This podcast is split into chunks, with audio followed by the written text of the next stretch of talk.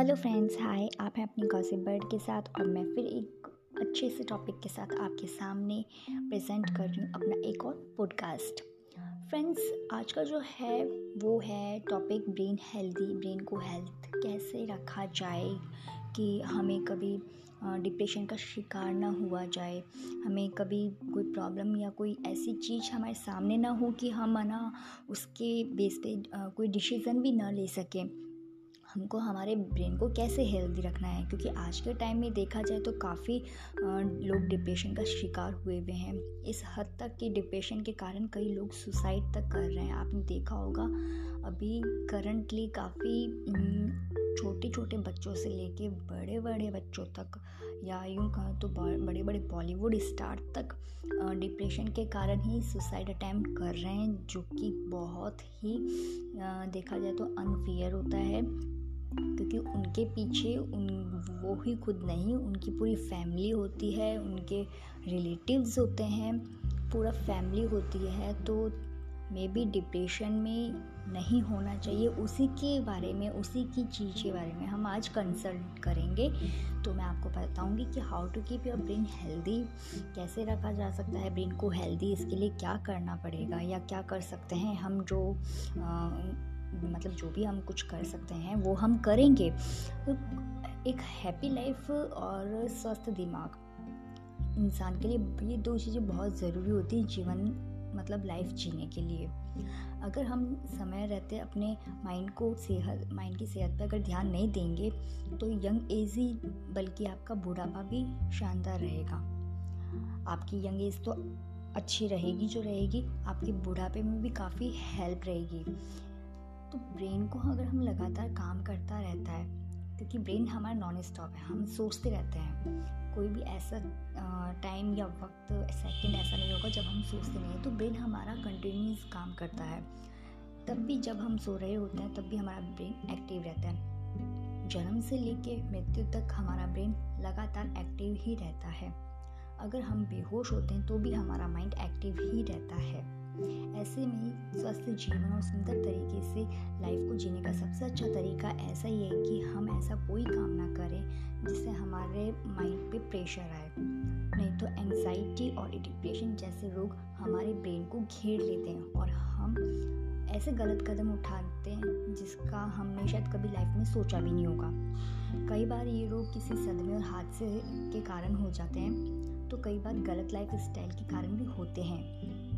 यहाँ मैं आपको ब्रेन को हेल्दी रखने का तरीका बताऊँगी, जिसके कारण आपको मतलब काफ़ी हद तक मदद मिल सकती है।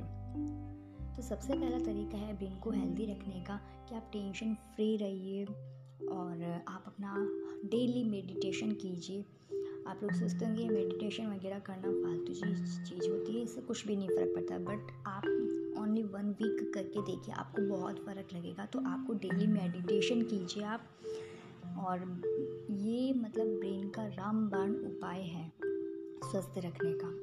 इससे दिमाग स्वस्थ रहेगा, आपकी कार्य क्षमता में वृद्धि होगी, ब्रेन को पीसफुली रखेगा, ब्रेन को एक्टिव रखेगा, आपकी मेमोरी पावरफुल है, जो और भी ज़्यादा अच्छी होगी और डिसीज़न मेकिंग पावर को भी ये बेहतर बनाएगा। इसका दूसरा तरीका है ब्रेन को हेल्दी और स्ट्रॉन्ग रखने का कि दिन में डेली समय पर वॉक करना चाहिए। जब भी हम चलते हैं तो हमारे शरीर की करीब 80 परसेंट मसल्स एक्सरसाइज हो, करती है।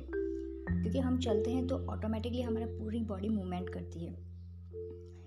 तो हमारे मस्तिष्क में या यूँ कहूँ कि माइंड में ब्लड और ऑक्सीजन का जो सर्कुलेशन होता है वो बढ़ता है। इससे ब्रेन को न्यूरॉन्स बनने में मदद मिलती है। और न्यूरॉन्स यानी कि वो कोशिकाएँ होती है जो ब्रेन को सिग्नल भेजने का काम करती है। लाइक दर्द, दुखन जलना या पीड़ा अटैक आदि का जैसे हमें फील होता है, उसी चीज़ का। लेफ़्ट हैंड से काम करें, तीसरा पॉइंट है। ज़्यादातर लोग अपने राइट हैंड से, यानी सीधे हाथ से काम करते हैं, जो हम नॉर्मली यूज़ करते हैं, और फटाफट काम करके निपटा भी लेते हैं। लेकिन कुछ लोग लेफ्टी होते हैं, और अपने उल्टे हाथ से काम करना मतलब ज़्यादातर जैसे हम राइट हैंड से करते हैं तो कुछ लोग लेफ़्ट होते हैं तो लेफ़्ट हैंड से ही ज़्यादा यूज़ करते हैं। वे राइट हैंड से काम करने वालों की तुलना में अधिक स्मार्ट डिसीज़न लेते हैं और काफ़ी अच्छे लर्नर भी होते हैं। पर इस बात का कोई प्रूफ रिसर्च हो चुकी है इस बात पे कि ये बात कपूर कल्पना नहीं है। इस बात को हम ओनली थॉटली नहीं कह सकते। ये प्रूफ हो चुका है कि जो लेफ़्ट हैंड के राइटर्स होते हैं, जो लेफ़्ट हैंड यूज़ करते हैं बहुत ज़्यादा, वो काफ़ी स्मार्ट होते हैं और काफ़ी अच्छे लर्नर भी होते हैं। हेल्दी को, दिमाग हेल्दी को रखने के लिए हमें क्या खाना चाहिए? वैसे तो देखिए, सब कुछ खाना चाहिए, ऐसा कोई चीज़ नहीं है जो आप छोड़ें, लेकिन फिर भी अपने माइंड को अच्छा और स्वस्थ बनाने के लिए आंवला, मखाना, बादाम, अखरोट ग्रीन टी दूध vitamin D food vitamin C food iron food जो मतलब जिनमें ये सब चीज़ें इन्वॉल्व हो, आप वो लीजिए, ज़्यादा बेटर रहेगा। हेल्दी ब्रेन को बनाने के लिए आपको अपना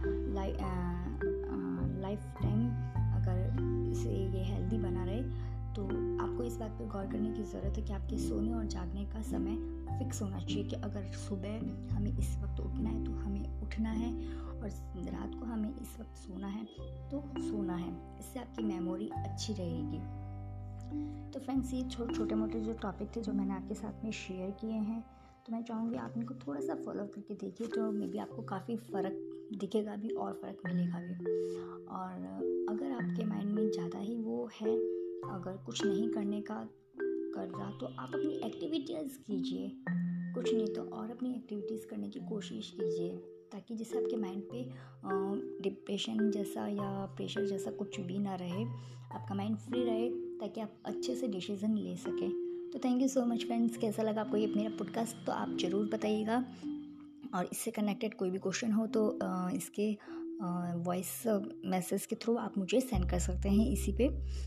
Thank you so much for listening thank you